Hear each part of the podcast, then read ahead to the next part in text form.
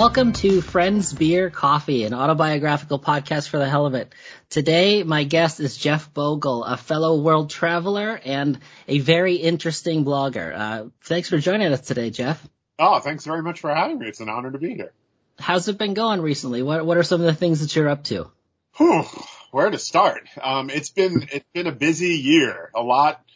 Uh, it's been a busy couple of years. A lot has changed um, in my life. I mean, obviously we're all dealing with the pandemic still, but um, I separated, divorced, fell in love again, got remarried, moved from my suburban Philadelphia home, um, where my ex and the kids still live, to New York City, to Manhattan, um, this spring, fulfilling a childhood dream of mine to live, uh, to live in the Village in Manhattan. So, um, and that's just like the tip of the iceberg. It's been, uh, it's been a crazy ride the, the past, the past year for sure. So we met a number of years ago, thanks yeah. to, uh, Dad two, conference for dad bloggers and creatives. Back then, you were writing a blog called Out with the Kids. Um, is that something you're still doing? Or from my understanding, you've kind of rebranded yeah. that a little bit. Yeah. So Out with the Kids, the site, I mean, it still exists, and I occasionally will, will dump something on there, usually just to like tease out something I've written somewhere else. So I, you know, back when we met, I was basically a dad blogger, writing about being a dad and all that the, that came with that. Um, definitely transitioned to like freelance writing, um, whether it's about parenting still or relationships, mostly travel these days for a variety of other websites. So Out with the Kids itself became the, the four letters O W T K, which is like my social profiles or that. So it's definitely, it'll always be a part of me. It where it's where this journey began. Um, And I'm very fond of it still, but as far as like writing blog posts, those days, those days are over. Yeah. You've, uh, you've started publishing a magazine. Is that correct? I did. So, um, so last summer in the, in the, the, the first peak, I don't know how many peaks, um, the coronavirus has had, but during the first initial one when nobody knew really what was going on and, um, my creativity was completely zapped. I had just, I was sad and angry and confused and, and I couldn't do anything. And as a, as a creative person, that's a weird spot to be in and, and an uncomfortable one. So I, I hearken back to when I was, um, twenty-one many decades ago, I, um, I started a record label. So I couldn't play music, although music changed my life when I was a teenager. So I wanted to be involved. So I started a record label and met bands and put out their vinyl and put out their records under my umbrella. So I was, I was driving around side hustling, like delivering toys for an independent toy company who couldn't be open in person. So they were doing like free local delivery. And I was not making any money as a travel writer because nobody could travel anywhere. So nobody was paying me to write about travel. So I was delivering toys and I, I was, I was driving and I was like, I'm going to start a literary magazine. And it's very on brand for me because I'm a contrarian. So if somebody tells me that like print is dead and that nobody reads, I'm like, I'm going to do something like economically foolish and try to start a physical magazine with like high art writing, no memes, no ads, no, just like real like literature. Um, and I called Doug French, uh, found, co-founder of the Dad two Summit where we met. And I'm like, Doug, tell me I'm not stupid for this idea. And he couldn't figure out a reason that I was stupid. And so I did it. Yeah, I did it. So, um, I put out a call to, to writers I know, like Whit Honey and Andrew Knott and Carter Gaddis and some of the, like the guys who I really respected from a writer, a writerly standpoint, um, that I knew previously had published like kind of works of fiction or poetry, um, or creative nonfiction. And I'm like, hey, can I borrow some of these works that you published years ago to start this thing? Um, and they all said yes, and I did it. And, um, the sixth issue, it's quarterly, and the sixth issue, uh, comes out in about a month, and it's grown to, um, to have a spine. It used to be, so it's A five size. So I'm an Anglophile. So I, I, I didn't want to do like eight and a half by five and a half. I wanted a weird size, a weird European British size. So, um, you know, I'll show you one. Nice. I mean, this is an audio medium, so this is going to do nobody any good. But I'm going to show but, you. you know? I well, I can. I'll definitely link to it. And we can share some of the covers. That's a fantastic cover. Thank you. So this is um this is a, the a, so it's photos mostly of mine. It's a stark. It's like a thick uncoated paper, um stark black and white photography and uh and writing. There's one act. This that what I just opened to. Well, that's a poem. There's monologues, one act plays, um, but I get submissions. So this is a Nigerian artist, a, an etching that, uh, that he sent me to include. And now I pay, uh, contributors. So the first four issues, the first year was a staple bound product. Um, and then I grew with about thirty-six pages. And then issue five came out and I, ha- it has a spine. It's like a paperback book now. It's sixty, sixty-four pages, I believe, if that's divisible by four. Yes, that's sixty-four pages. Um, and then this is, that's, yeah, that's the newest one. That's a photograph of mine from, uh, awesome. the newest national park in West Virginia. Oh, okay. Um, and so, uh, yeah, that's been an incredibly cool creative endeavor. So I only open my windows of submissions now for about four days. I originally I was like, I'm just gonna. You'll always be able to submit, just all all year round, and that got to be outrageously hard to manage.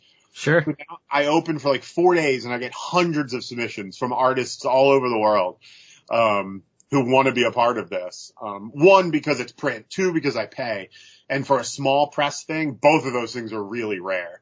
Um, so yeah, it's it's been amazing. It, the response to it, like over a hundred subscriptions sold in the first year, um, that people nice. like want to get this in their mailbox every three months. So that, that's fantastic. Tell me, uh, tell me a little bit about how you fell in love with writing, uh, because you seem to be a fairly prolific writer, even if it is in multiple mediums. Yeah. Um, that's a, that's a good question. I, I don't know if I'm in love with writing. I'm in love with the idea of being a writer. The writing sometimes is arduous, but no, I, I'm joking. I do love it. I love, I love the written word. Um, it happened later in life. I was not a reader. Uh, in fact, I still struggle to like sit down. I have like attention span issues, which is probably what draws me to the short story. One, I love the art of it and the craft of like making you feel something for characters and get in and out of a story with like a short in like just a couple pages or one page, like flash fiction could be a paragraph and make you feel something, which is one incredible. And also like fits me to a T. I'm like, I can sit down for like five minutes and read something and finish it and feel like really good about myself.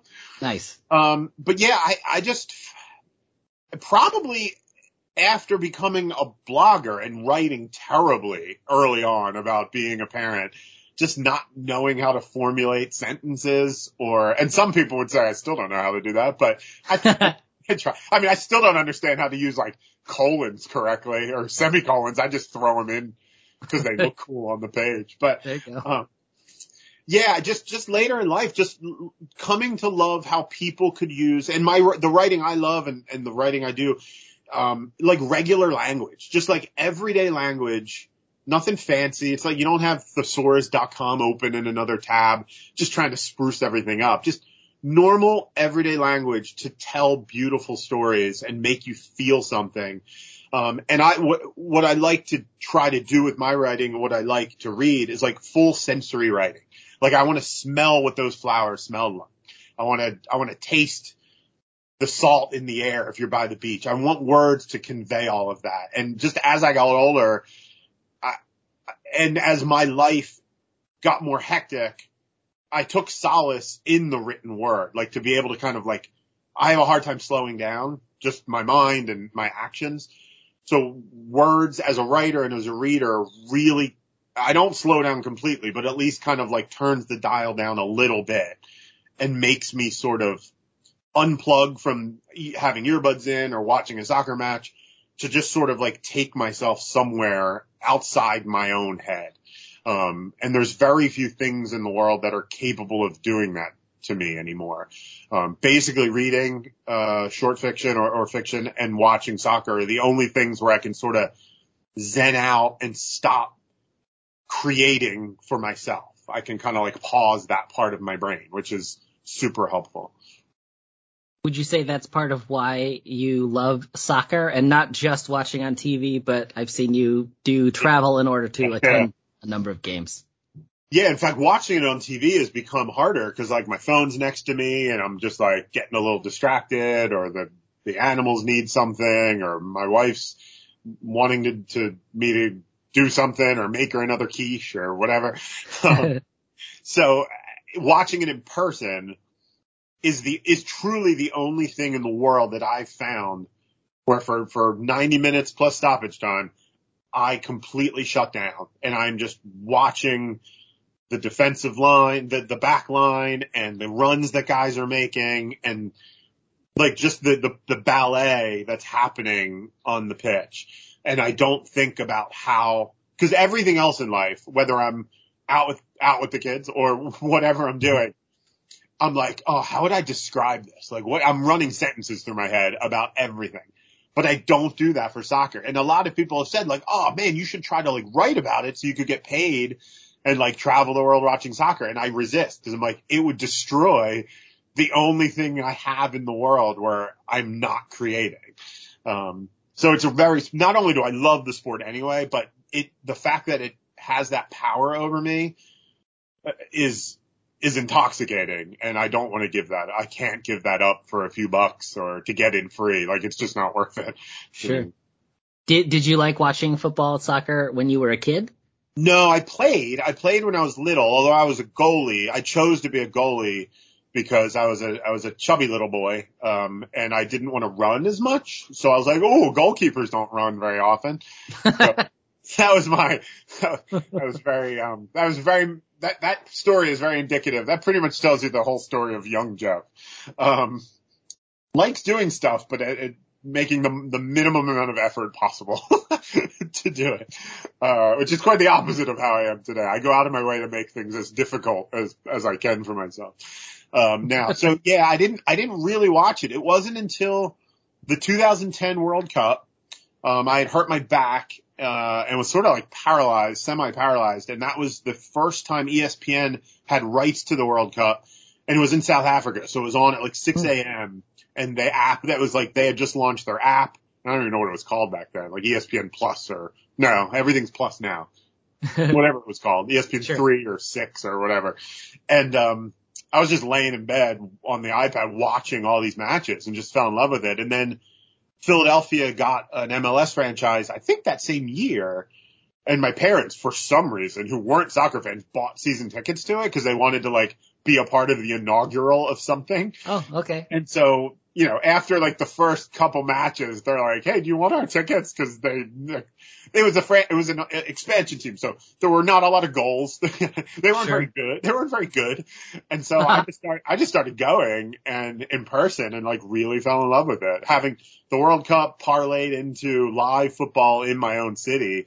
Um, and that's really where it began. So it, I was an N F L fan and a Detroit Red Wings hockey fan and baseball. I ran through all the sports.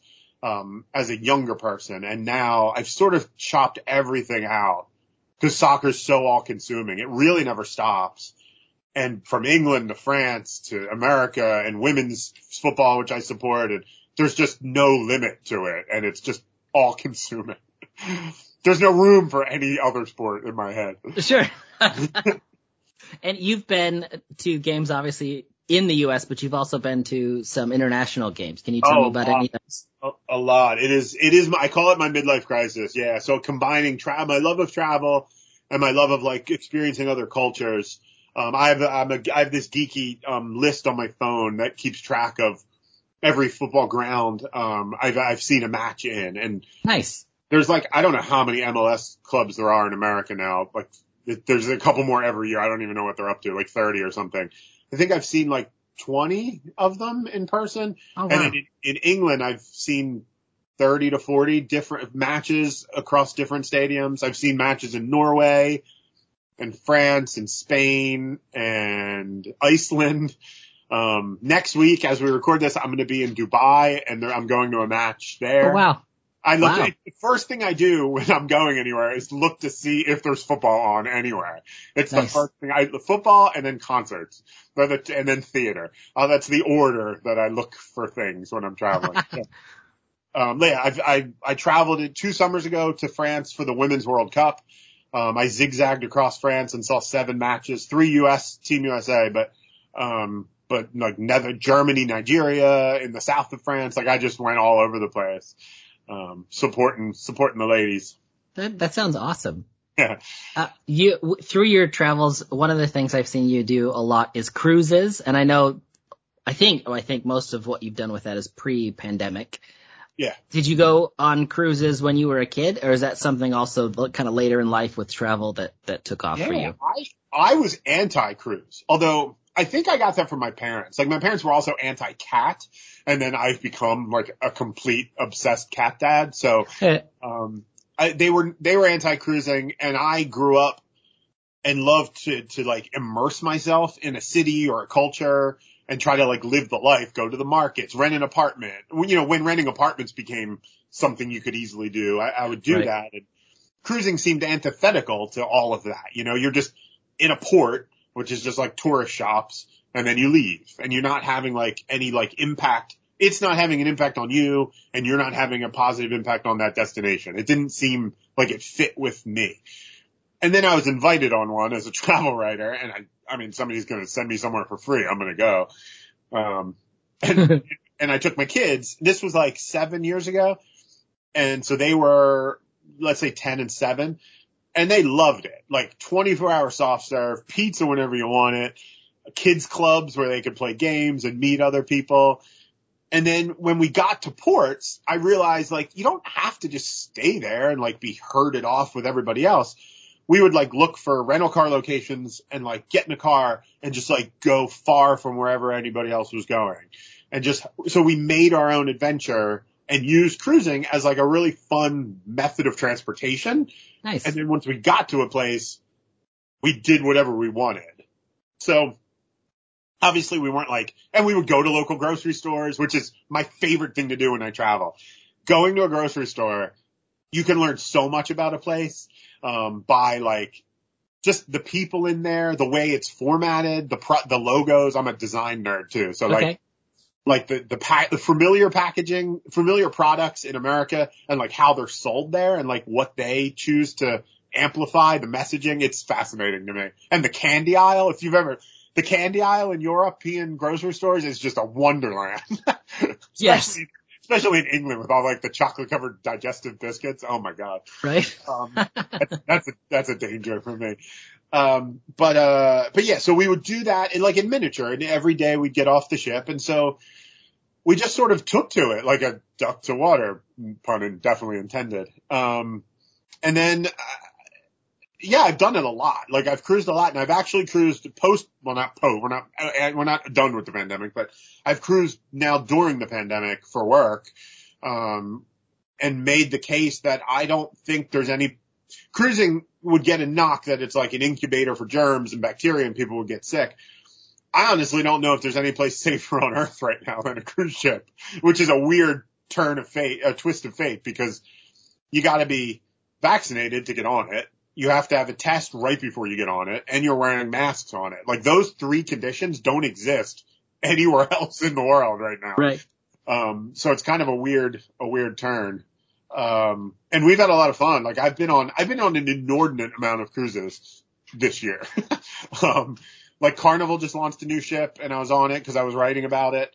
Um, I was on a test cruise for Royal Caribbean, which was just media from like lucky volunteers.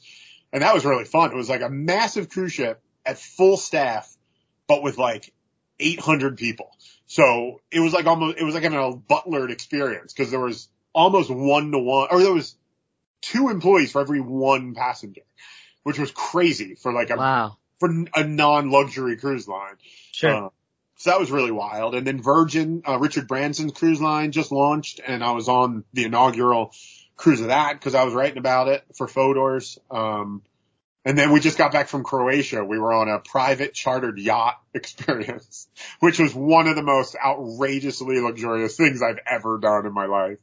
Um, in the Adriatic Sea on this like yacht with thirty other journalists, and that's it. Like private chef and jumping off the back of the yacht in, in freezing cold water, but it was like crystal clear water and like what a, what a ridiculous, like, it all started because I was writing about my two-year-old and writing about kids' music, and now I'm in Croatia on a yacht. Like, what a what a weird, weird world I live in. Right? No kidding. Are, do you have to, like, renew your passport early, or do you find that you have to get those, like, uh passport, the extra pages put in your passport uh, because you've traveled a lot? I'm, I'm, my passport expires in a little over a year, and I, it, I don't have it.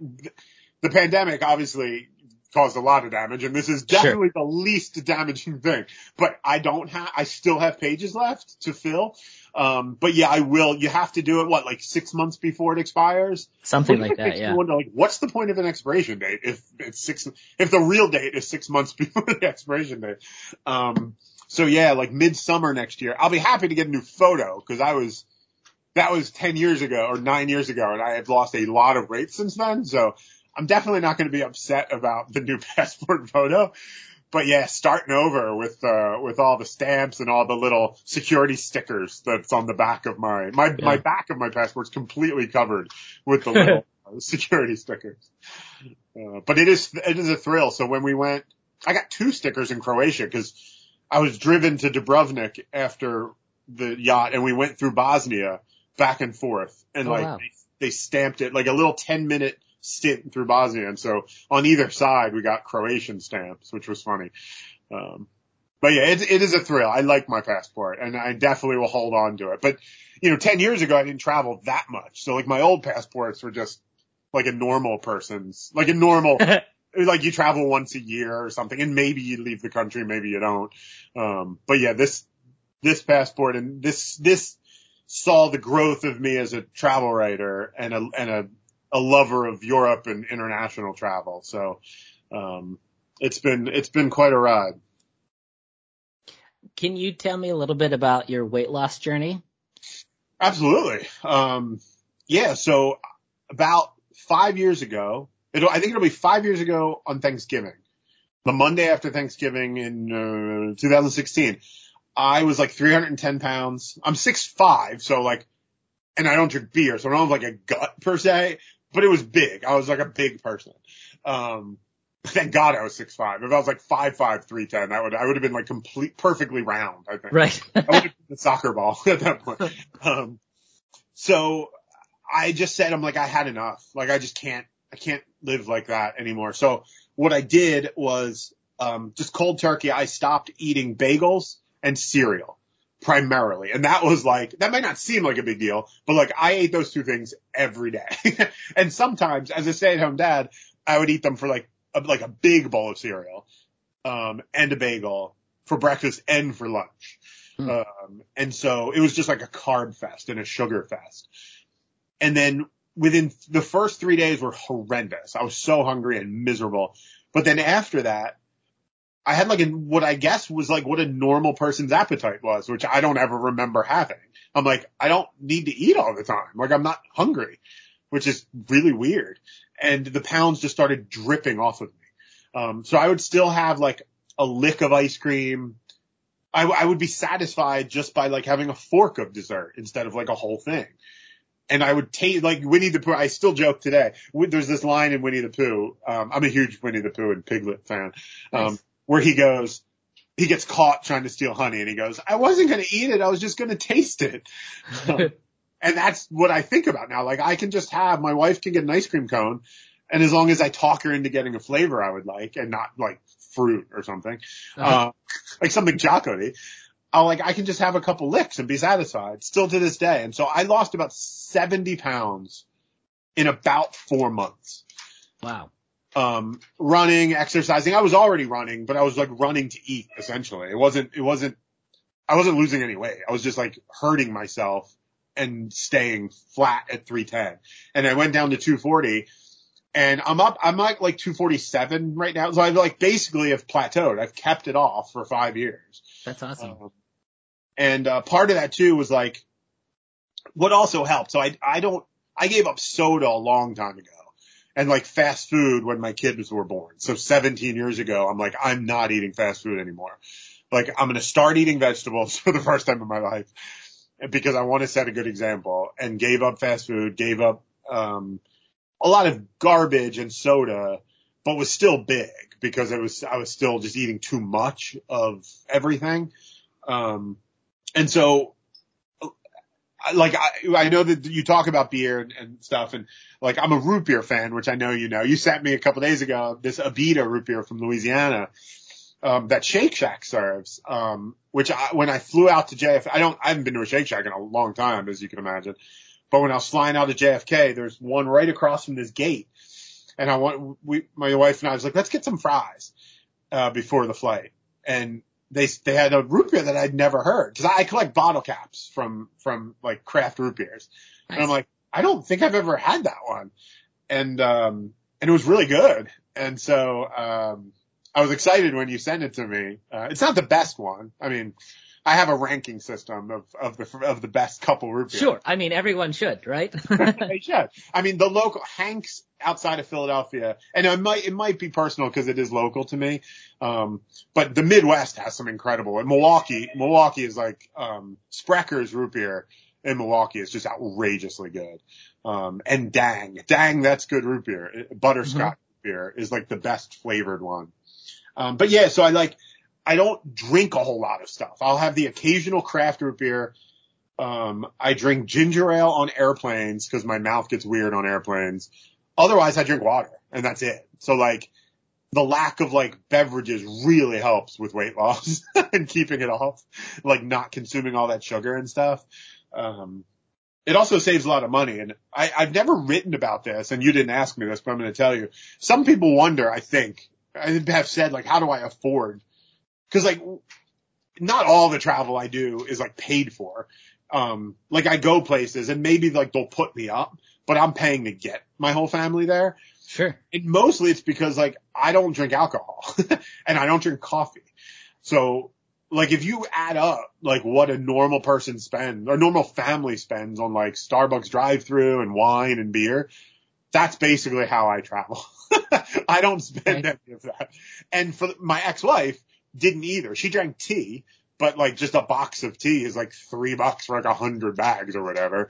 Right. So like she didn't drink alcohol. So like as a family, there was like no beverage costs whatsoever. So you can imagine if you think about like what that is on a weekly, monthly and yearly basis. Sure. That's basically like our vacation budget. I keep meaning to write that as like a, how do I do it? Like the life of a traveler. Like how, how the hell am I always going everywhere? Well, I don't have a lot of expenses on that, that most adults, that most adults have. No, that's true. Well, I mean, we have an espresso machine. Finally, I think the last year and a half we, is how long we've had it. We got it through some Best Buy blogging stuff and I had leftover oh, okay. gift cards. We like pooled it together. We're like, we spend a lot of money at Starbucks or these kinds of things. So we can have, you know, our fancy coffees or just straight black coffee the way we want it. And it's, you know, a few cents a cup now instead of five, well, six bucks like bucks, it used yeah. to be. Yeah, it's, it's so yeah, you're you're right on for sure.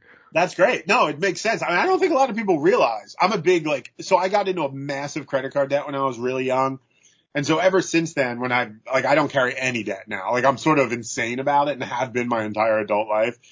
But I used to work in finance. I've gotten really good at budgeting, and when I met my my ne- my now wife. She was not good at budgeting, and I've taught her, like, if you think about things a certain way and you think about all those little costs, like twelve bucks for lunch, five bucks for a coffee, and you do that every day and you prorate that over twenty working days, forget weekends or, or days sure. off, like to, how much money that really is. It's insane. Like, pack your lunch.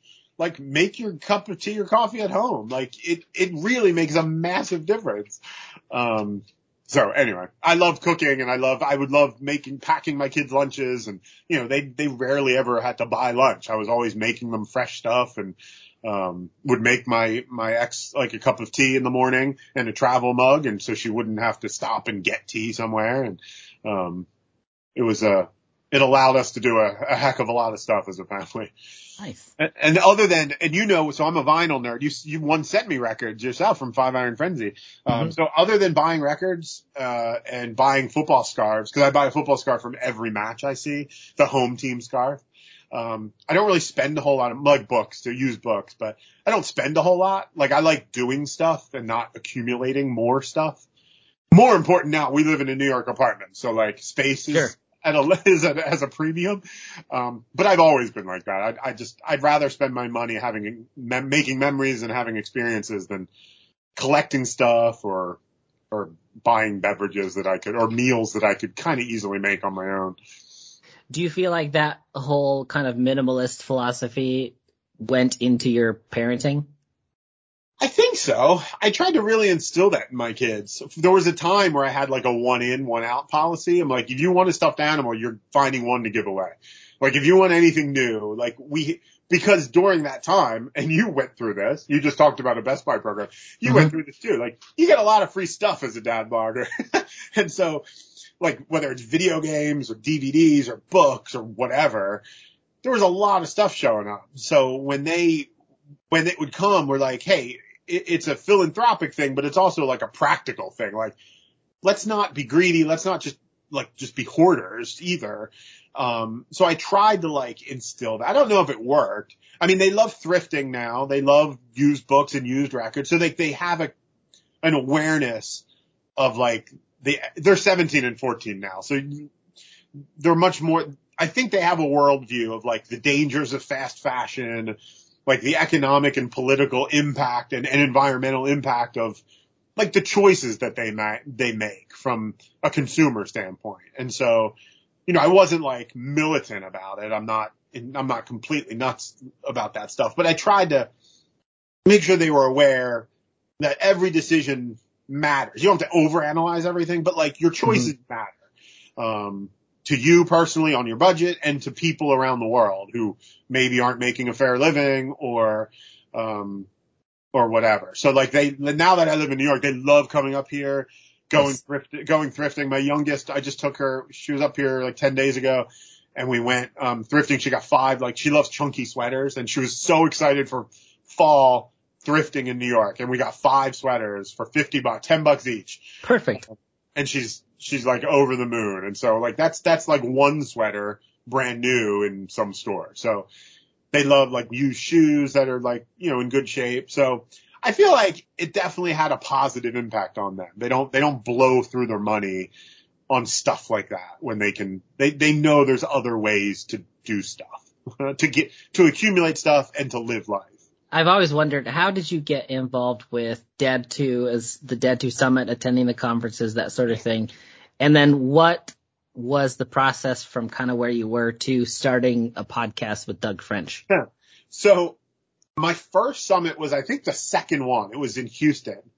So that would be nine. I don't know what. Nine years ago, I guess. I was scared out of my mind to meet him. And to meet all these guys like Zach Rosenberg and Whit and Carter and Orrin Miller mm-hmm. uh, and other guys who like seemed ginormous. Like they were just like great writers and had an audience. And, but I went, I like forced myself to go and stayed off site. I'm like, I got to put a little arm's length. I'm like, I don't want to be, I'm anti, I'm somewhat antisocial and total introvert. Um, or I guess you would say an extroverted introvert. Once, once you know me, I'm fine. Or once I know you, but otherwise I would rather just have my earbuds in and like sit in the corner somewhere. um, so I bear, I guess I talked to Doug at that conference and then went the next year and slowly just became a part of it. I just by writing more and building an audience and becoming one of like the dad bloggers who was doing it professionally, because I could, my writing got a little bit better. I started doing photogra- photography. So like I added that element like way before video and way before even like blogger photography was like, there weren't like influencers back then. Right. So I sort of added that element and started getting noticed for it. And Doug asked me to speak at one of them, probably like the third one I was at. Um, and then it just sort of grew from there. We became kind of buddies. Um, he lived, he lives out near Detroit. And, and at the time I was still a massive Red Wings fan. So like I would see him when I would go out and see the Red Wings. And um, the podcast came about. He and I have a good rapport, like when we're just hanging out. I mean, Doug is a good rapport with anybody. So I, that, yeah. that's definitely like, he's doing ninety percent of the heavy lifting there. we had, we started another podcast called Into the Scrum, and it was just us kind of chatting. And I think we had a few guests on from time to time, but then he eventually like convinced his, the co-founder, John Piccini, to like kind of rebrand it as the Dad two point oh. Like their podcasting was just really becoming a massive force. And like the, the, the summit should have a podcast, and we're already doing one. Um, and it just kind of grew out of that. And, and he wanted me to stay on as kind of the, the de facto host of it. Um, I mean, he does all the booking with one exception. I booked the head coach of, of the Philadelphia Union. Uh, the, nice. Not my hometown anymore because I live in New York, but my, my favorite football, American football team. Um, I know the P R rep and was able to get the head coach, who was the coach of the year in the M L S last year. And awesome. That was, I don't get star, and I wasn't Star Trek, but that was awesome talking to him. Um, he also said it's like one of the best interviews. He's like, this was way better than E S P N and Fox Sports. Uh, this was nice. Great. And then he gave me his number, and like we've texted a few times, and yeah, it's pretty cool.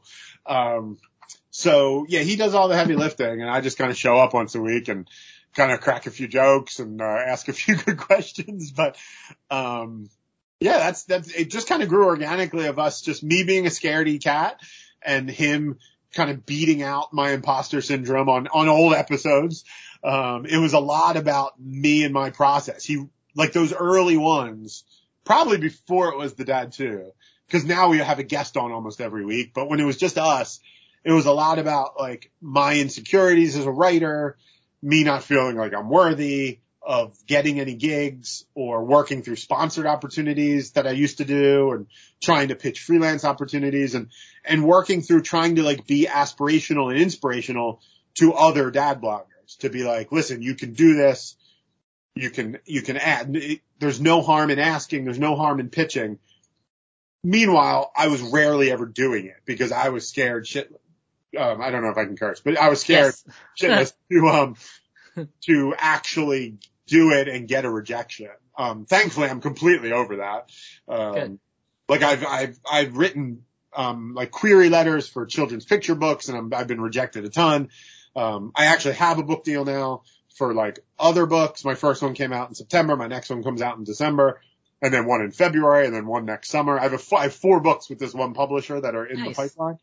Um, So once you clear that hurdle, it gets a lot easier. But those early podcasts were almost like therapy sessions for me to, uh, to grow as a creative person. And I owe Doug, I mean, I owe Dad two a lot for like helping me have this life, meeting guys like Jim Higley and just trem- you and, and Creed and just tremendous writers and creators, um, who have a passion.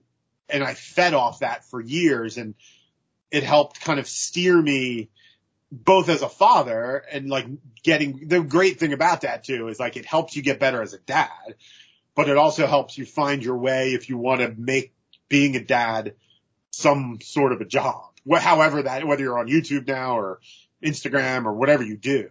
Um, and so I don't think I mean, I could know for sure I wouldn't be doing this if it wasn't for showing up and kind of getting out of my, my head about, uh, my fear of kind of being accepted by, by guys and, and by brands and, and all that. So cheers to Dad too. Yeah, same. Absolutely. I, I want to thank you for those early episodes too and your vulnerability in them, because I found that personally very, uh, inspirational as far okay. as for me to be able to continue to, you know, send out the pitches. If it's no, great, but you wouldn't have known the answer if you wouldn't have tried, you know? Right.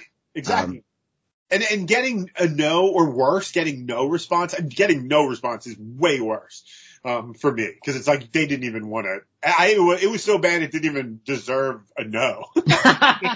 But then you, you realize that like, it's not personal. I mean, especially like with running Stanchion, my magazine, like I say no a lot. I mean, I run a print thing and get hundreds of submissions every quarter. I accept twelve. And so it's just not a fit, or it's it whatever. It's like, it's not a personal thing. It's not a personal sure. attack. Uh, I mean, some stuff's terrible. I mean, not, not like for real, real talk. Some stuff is just bad, but most things it's just like, it's not for me. I don't publish stuff like that, or it doesn't resonate with me. And so on the other end of the, the email that I'm pitching, somebody could just be like inundated, or their kid was sick and their in- inbox got filled up, and it happens. Like, they're living lives and trying to get through the day just like I am. Mm-hmm. And, um, they don't hate me. I mean, they may, right. they may now, um, when, I, when I keep following up. Uh, no, I'm still not good at that. I'm still not good at the follow up. I'll do, I'll maybe do one, but then I'm like, okay, I'll take the hit. Never mind. Yeah. Um, I'll just, I'll just slink away into my cave and never, never talk to you again. Um, but yeah, I'm, I'm glad. I'm glad that you, that you found that, that, that basically Doug, um, berating me about my, my, horrible, my horrible process, uh, week after week was helpful. It was, uh, it was know, helpful to tu- me. It was the tough love. The yeah. tough love, I think is what yeah. it is. I didn't realize, um, so when you were at Dad two in New Orleans the first time, yeah, I, I didn't realize that would have only been your second time there. Yeah, and I think, was that when I taught? Was that when I was on that panel? Was that in New Orleans with um Chris Reed and Jason Green and Art Eddie? It's sort of like, I think that was New Orleans. Because that that's sort of like, not infamous, but people, met, you would be surprised, and I'm not shooting my own horn, because there was it was a great panel of all of us. Art is amazing. Um, it was called, it was basically called Just Ask. And it was a whole panel. It was packed. That room was packed, and it was so cool. And people still yeah. talk about it to this day. Yep. It was all about, like, basically what we just talked about. Like, the worst they can say is no. Like, if you want, if you're traveling and you have some sort of following, or you have a story idea and you want to pitch a car brand or a hotel or whatever, like, just ask. Just ask if, like, you, if there's a room available for media, and take yourself seriously and put together a couple sentences in an email and ask.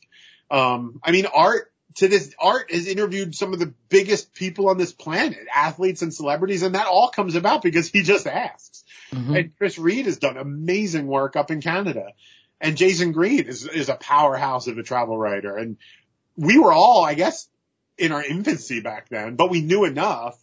Again, peek behind the curtain. I wasn't really doing it. I wasn't really asking back then, but I was talking a big game. Like, I understood the concept of it. I just haven't, hadn't like completely cleared that hurdle yet. Um, so, uh, yeah, that, that was, that was, so yeah, so I was at the first one, and then I guess that year in between just kind of became friendly enough with Doug that, cause I think I pitched that. I want to say that I pitched that panel. Or so, or, if, or what became that panel, like an idea of process of how I go about getting some of the opportunities that I've gotten. Um, and that's just part of the puzzle. So, like, and I'm sure if you've listened to me on Into the Scrum slash Dad 2.0, mm-hmm. I've said a lot. Like, I attribute e- everything that I've achieved to, to like three core things, like being a decent person, which is, is you can commodify, like, that is a, a sellable asset in this, in now more than ever. Being a decent person is a good sellable trait. Um, working hard and having gratitude. Like, I've been told by brands that I've been invited on things that I should not have been on. If you just look at a pure, like, R O I standpoint, like what I can deliver for them, I'm like, I should not be here with the other, like, people are from like Rolling Stone or whatever. And I'm like, what am I doing here? Sure. I, I've asked them, and they're like, we like working with you. You're good. You deliver, you, you deliver, you, when you write, you have like a voice. It's not just like, I, I don't know. I'm, I don't want to knock anybody else's writing. So I don't want to give an example of something else, but like, sure. I have a perspective and I have a style of doing something, and I, I'm grateful. I thank them. I thank them and I over and over again, probably to the point of not like, they're like, okay, stop, stop. We get it. You're grateful. You're the grateful guy. Um, but like, it's genuine, and I care more about making relationships with people than contacts in business. Now, those two things can be accomplished together. But my first approach is like, I care about your kid going off to college next month, and hopefully I'll remember. I don't take notes, but hopefully in three months, I'll remember to send you an email and say, hey, how did, how are they doing? How did it go? How are you holding up? Because mm-hmm. I care. It's not about getting the next gig. That'll happen organically, but that's not the game I'm playing. And it's super genuine. I don't know if you were at the Dad two, and I've referenced this a lot in offline and online, but Peter Shankman, who I can't one hundred percent yeah. remember who he is, but oh, were you at when he talked? Yes, that was a fantastic talk. He said, the it, I can't remember any of it except we've become so conditioned to be treated like shit that if you can be one percent better in the service industry, if you can be one percent better a person, you're going to you're going to be a rock star in this world. Imagine if you're like fifty percent better or a ninety-nine percent better than like the baseline of what people expect. Yeah. Because like calling your cable company or dealing with the energy, you're just the airlines. It's just terrible. And so I was already a decent person trying to treat people with respect. And I'm like living proof that that's one hundred percent true. If you're half decent at what you do and you care about it and you treat people right, and you have gratitude for the opportunities that you get, and you recognize that you're not entitled, that you're fortunate. I, I mean, I'm living proof that you can just keep going and make a living at, at, at this weird crap. um, one of the things you specifically, but also others at Dad two have really encouraged me with is, uh, overcoming my imposter syndrome, because yeah. I can, I can do things, you know, and, and, yeah. that it's not a bad thing to be able to say I can do X, Y, or Z and not feel worried about someone's, you know, review of it, because whatever, people are going to like you or they're not. And it doesn't necessarily mean what you can do or who you are. Your worth is worth any less depending on how they react, you know? No, one hundred percent. And, I mean, imposter syndrome is extremely real. Um, and it's debil- it can be completely debilitating, but it's a lie. It's a lie your brain is telling yourself. Um, you are worthy. You, if, I mean, I don't mean to be funny. I mean, some people are terrible at what they do, and, and, maybe, and maybe they have a right to feel like an imposter. I don't know. But most people, if you care and you try and you're putting, you're giving it your all, or, you know, something close to your all on a regular basis, your work is worthy of finding an audience, and it's worthy of being paid, consumed, and compensated, um, and rewarded, um, on, on all levels, like whatever that level that you want, or, you know, it doesn't mean you deserve like ten thousand dollars for, for one Instagram post. Um, I mean, nobody deserves that, but um, so a lot of people get it. Uh, but it, it deserves, it's worthy. And, um, there's no secret. I mean, maybe there is a secret. I think John Willie, um, his wife, actually, he posted something recently on Twitter about like his wife does like a course on like overcoming imposter syndrome. Oh, wow. Which is really fascinating. But, um, I, I declared myself over it, um, publicly like six months ago or so. And now if you chart the trajectory of my weird career, I should have been over it a long time ago, because like I'm doing stuff that most people would dream of, like writing books, writing for the Washington Post and U S A Today and Fodor's and some like incredible publications. I have great bylines. When I met my now wife, I half jokingly, it's a funny sentence, I say it as a joke, but I'm like, I'm a good, I'm a good Google. Like, I don't say Google me because that's pompous, but I'm like, I'm a decent Google. Um, if you Google my name, there's a lot of stuff out there from like Esquire and Good Housekeeping and Cosmo and like, and podcast episodes and, and stuff. Um, so I should have been over it a long time ago, but it, I still, and the jealousy stuff, like, which I don't know if they're the same, or there's like a thin line between the intense jealousy when you see somebody doing something that you wish you could be doing, um, and the imposter syndrome that you don't think you're worthy of doing what they're doing, but you want it, and you, like the duopoly of existing in that space can be really ugly. Um, it's actually, so two things about that. The jealousy is where my Dad two journey actually started. So before I went to the first dad, my first Dad two, Dove Men Plus Care flew Doug and Zach and God, who else was on that? To MetLife Stadium for some event with Doug Flutie, an old football player, an old oh, American football player. I remember see, seeing that online, yeah. And I saw that, and at the time I was an N F L fan and liked Doug Flutie, and I was like, geez, like, to be there, like, that's like the pinnacle, man. Like, somebody's flying you somewhere and giving you like an experience that nobody else can have. You're on the field of this massive stadium with a, an, I don't know if he's a Hall of Famer, but like a legend. Um, That's when I'm like, I'm going to go to Dad two and I'm going to like get into that inner circle and like get a piece of that. Like, that's what I wanted. I wanted to still have not been on the field at MetLife Stadium. Dumb men plus care. Um, you know, they, they've given me some incredible experiences.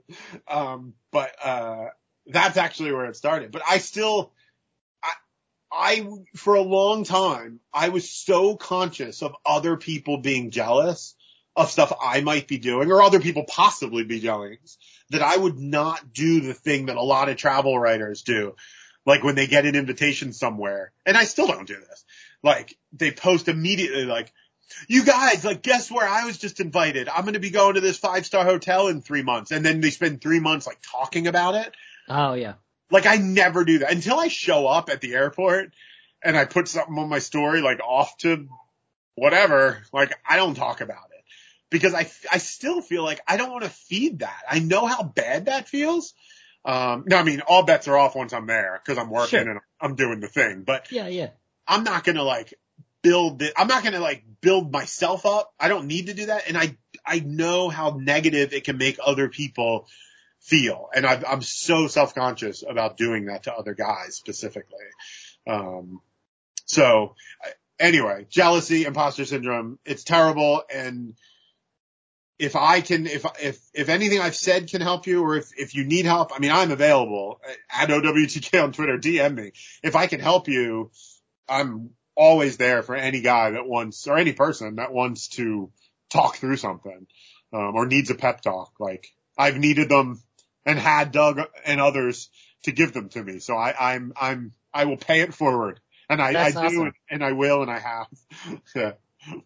Well, I count myself blessed to be able to be part of a group um, of people through Dad two that really help promote uh, emotional availability and the openness between guys to be able to express struggle or needing help, where a lot of other groups don't have that, or they kind of like push those sorts of requests off to the side. And I found a lot of support within the Dad two community, or people – you know, tertiarily, if that's yeah. a word, um, yeah. to, to do that. Um, there's a funny small story I want to share with you yeah. that, that I haven't told anyone other than my wife. Um, when I, uh, my first tattoo was the one in New Orleans, and I remember the very first time I saw you in person. Oh God. Um, it's not, it's not bad. It's kind of funny. This is an example of like how. It's not uh, like a men's, it's not a men's, a men's room story. No, no, no, no. It, I, I was, I, it, you were, I don't know, I don't remember who you were chatting with, but you were chatting with someone in just like the big main area. Yeah. And n- number one, I was a little starstruck because, I mean, I hadn't really started my dad blog yet. I had, I was like three months in. My kid was like a newborn. I was like, you know, he writes online and all this stuff. Right. Um, But I was immediately embarrassed because I realized that you and I were wearing the same shirt. We were? Yes. In much different sizes, but the sure, yeah. same shirt. But I mean, it was, it was a, uh, like a, like a blue and yellow, like pattern thing. And I got it at Target and I was like, oh, I'm wearing the same shirt, like in, in the same room. I was super embarrassed. And that was like where the definitely, I, I have become a much more mature person. And like now, Now I would have, if that happened now, I'd go up and be like, hey, nice shirt, you know, make the yeah, typical dad. That's funny. But at that point, like, I immediately left the room to change my shirt and then come back down and attend. Oh my uh, God, are you serious? I am. I thought, I thought I, I'd have to share that since we're actually talking because it's, oh, it's that's really funny. Fairly ridiculous. I remember, I remember that shirt. It was like a long, a long sleeve dress shirt? Yeah, long sleeve yeah. shirt. Yeah, I, I I used to love that shirt. I think my my youngest daughter, who loves super, she's skinny as a rail. She loves super baggy things. So all my old three X dress shirts she wears. She loves like plaid and flannel and super baggy things. Nice. Uh, yeah, I think she's still. I think that is still in the house somewhere. Uh, but that's fun. Yeah, it would have been so funny if you came up and like, looks like I'm not the only one who shops at Target. Right, exactly. I, but, you know, I wasn't in that place in my life. Yeah. Then, no, so. Me neither. I probably, if I saw you first, I probably also would have went and changed. um, um, you know, it's funny you talk. Thanks for sharing that. That's really funny. Um, it's funny you talk about being guys. I'm not selling my book, I swear, but I'm one of the things I'm most proud of with the first book I wrote. It's a guided journal for dads that came out again in September. Um, is how my approach to it. So like a lot of the guided journals. So it's basically like there's a lot of them on the market. Um, like guys, you, you answer questions and the idea is that you kind of like sketch out an arc of your life story. Not the, it's not groundbreaking, but none of them that I saw in doing kind of research ask guys to get vulnerable. Like it was, it wasn't stereotypical. Well, a lot of them were stereotypical, but, um, like macho stuff. But sure. I'm like, I'm, I'm, I'm a modern guy and I'm vulnerable as to a fault. Um, and I want to ask guys questions that like will challenge them and make them cry and think and maybe make them feel regret or some sense of loss or failure or whatever. Cause that's, that's where good stories come from. Like, Um, Frederick Douglass, my favorite quote, like without struggle, there can be no progress, and struggle's part of your story. And it's how we got to where we are today. So I'm really proud of it because it's asking guys to dig deep and to think about the things that they regret and the, the, the things that no other guided journal that I've seen, and which I think is going to help make for better stories, and better stories is what the world needs and what I hope men will leave behind for, for their kids and their grandkids. Um, because I lost my dad last summer, and even as a storyteller, my, the, I, I don't regret much in life, but I, I will regret for the rest of my life not sitting down and doing my storyteller thing of asking him questions and, uh, about like every dad's got like their eight stories that they like trot out that they've like workshopped over the years, and they can like hit all, they hit the points, they hit the notes, sure. uh, the punchline at the same spot. Um, and my dad was no different, and I, that's all I really knew of him. Um, and I never asked for more color. I never interviewed him. I, and when he died, I was like, oh shit. I mean, I was all shit for a lot of reasons, but I'm like, I'll never know anything more about him. Like that's it.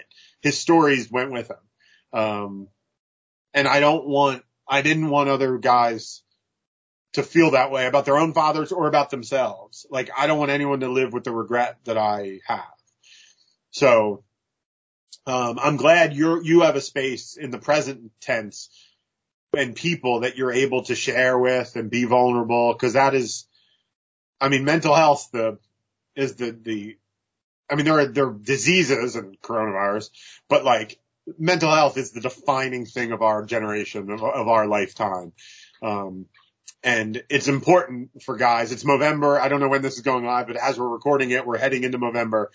Uh, and, Mental health is so crucial, and one of the things that can really help people is to have people that you can talk openly with, especially guys. Like, you don't have to just be like, I'm fine, I'm good, everything's great, uh, powering through.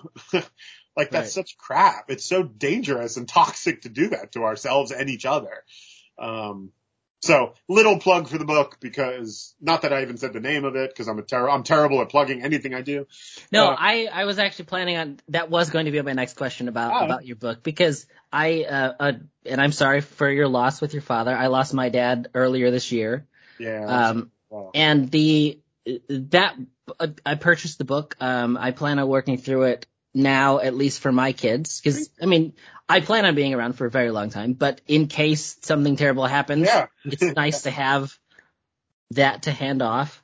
Um, and, and I feel some of the same, that some of the same way that you did as far as not being able to ask my dad uh, extra questions. I am yeah. thankful that I was able to do one of these kind of recordings with my dad before he oh, passed. Wow.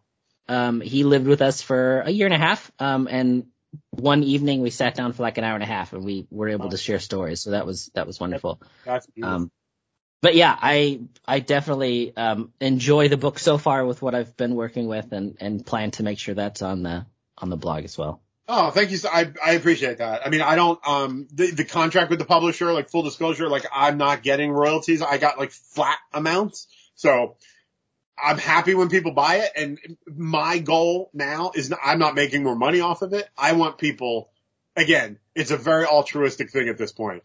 I want people to have their story. I care about storytelling. I care about stories, and I want people to tell their stories. And and I think I wrote it in such a way because it's interspersed with a little bit of my story. It starts with my my story about my dad. Um, I get personal, and and it ends with the acknowledgement about that too. Um, And questions like, like talking about, and um, this is one of the, and I wish I had the book here with me because I don't remember how I worded the exact question, but it's, um, something like talk about your first, um, friend of an, a different gender.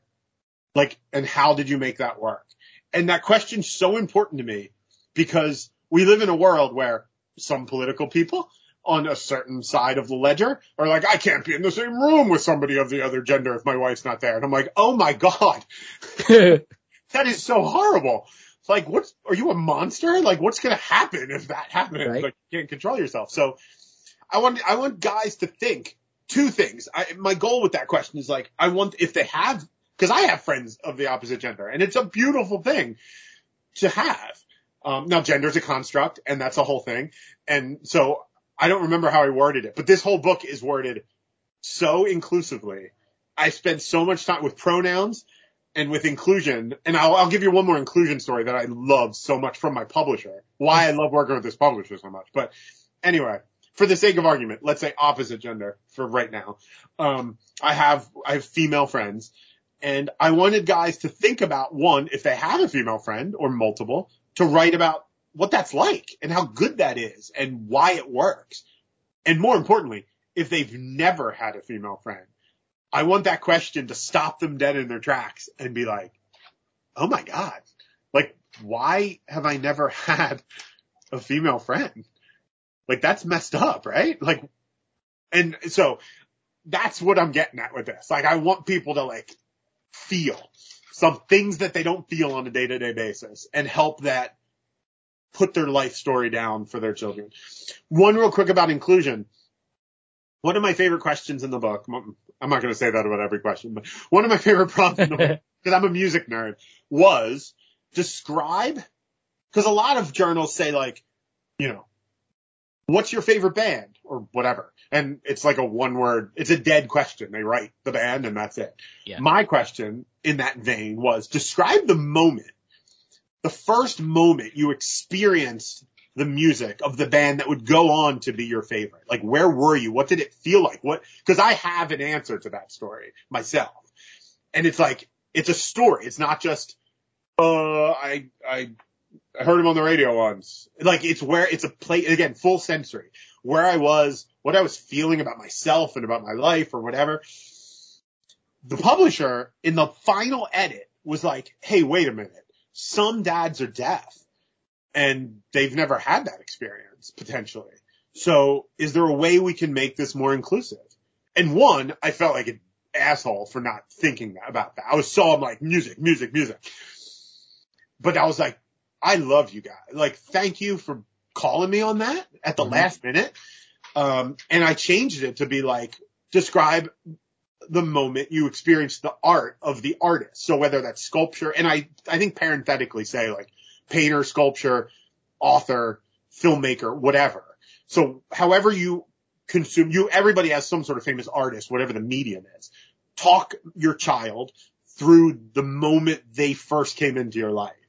Um, and so this publisher is incredible to their attention to detail as like a modern, caring publishing house. Mm-hmm. Um, and so it's an honor to like work with them on this one, the next one, and again, a, a few more, uh, that are coming down the pike. I would love to hear that story if you're willing to, to share that story. What about the band? Yeah. Okay. So, so I've had multiple favorite bands. So the favorite artist I have now, I have a tattoo of her on my arm. Okay. My wife and I have matching tattoos. That is her, that she's an Australian woman named Gordy. Well, her name's Sophie Payton, but she goes by the artist named Gordy. And that is actually her handwriting. I reached out to her on Twitter and oh, wow. asked, asked her to write that for me. And my wife and I got matching tat- my, my now wife. Um, and it's on her right arm so that when we hold hands, like the tattoos are up against each other. Nice. Anyway, that's my favorite artist of the past five years or whatever. But my first ever favorite band is called the Afghan Wigs. Um, first non-Seattle band to be signed to Sub Pop Records, uh, which is your completely useless stat, uh, a factoid to be thrown in there. Um, they're, since they're from Cincinnati. They were, they're still around now. They got back together, but, um, I don't, I actually don't have anything to do with them anymore. And that's a whole different conversation about how I deal with stuff from a modern guy. If I don't think you're a good man or a good person, I can't really listen to you or watch your films or whatever. Mm-hmm. And so if I knew what I think I knew or know about that band, then my life might have taken a different trajectory. But back in the mid, late nineties, the internet wasn't around. We couldn't know everything about everyone. Anyway, mm-hmm. um, I was working at Clover, which was like a precursor to Target, I guess, one of those kind of catch-all retail shops that were okay. all over America. And this was back in the day. M T V was definitely a thing because it was nineteen ninety-three. Yeah, I was seventeen. And their major labor label debut. This is funny because I'm like an indie rock kid, but the the album that changed my life was my favorite band's major label debut, which is ironic and funny. Sure. Uh, which is where I discovered them. There was a prog- there was a television channel called The Box. Do you remember this? It was like a pay-per-view video channel where you could call. It was national, I think. You called and you requested a song for ninety, a video for ninety-nine cents. It's like a video jukebox, and like yeah. then the mm-hmm. world would see it. I never paid to do that. Um, but this day that I called out, I called out of work. I faked sick as I was wont to do back then mm-hmm. and stayed at home while my parents went to work and happened to flick on The Box at the exact moment the video for Debonair, their lead single off Gentlemen, their debut album, I mean, their major label debut, came out. Uh, and I had never heard any music like that in my life. I was listening to like, the hell was I listening? Like Bon Jovi or whatever back then. I don't know. Um, and I'm like, it's like new soul. Like it's like dirty, like Cincinnati white boy soul music. And it was sexually not explicit, but like provocative in a way that I had as a seventeen year old. Absolute, I'll just be honest with everyone. Absolutely no frame of reference for it. um, I asked my oldest brother, or I asked for it for their album for Christmas, um, their C D back then. And, uh, my oldest brother thankfully bought it for me and changed my life. And so I was a fat, lonely, untouched and unloved seventeen-year-old boy um who discovered a very sexual soul kind of music because he called out of work of his boring retail job, and that set my life on a trajectory of in weirdly of independent music because they were still they signed to it was Elektra, which I don't think exists anymore. Um but I went back to their back catalog, their, their two Sub Pop records, and discovered other Sub Pop bands, which in the mid nineties was a plethora of some of the greatest music and most influential music of our generation.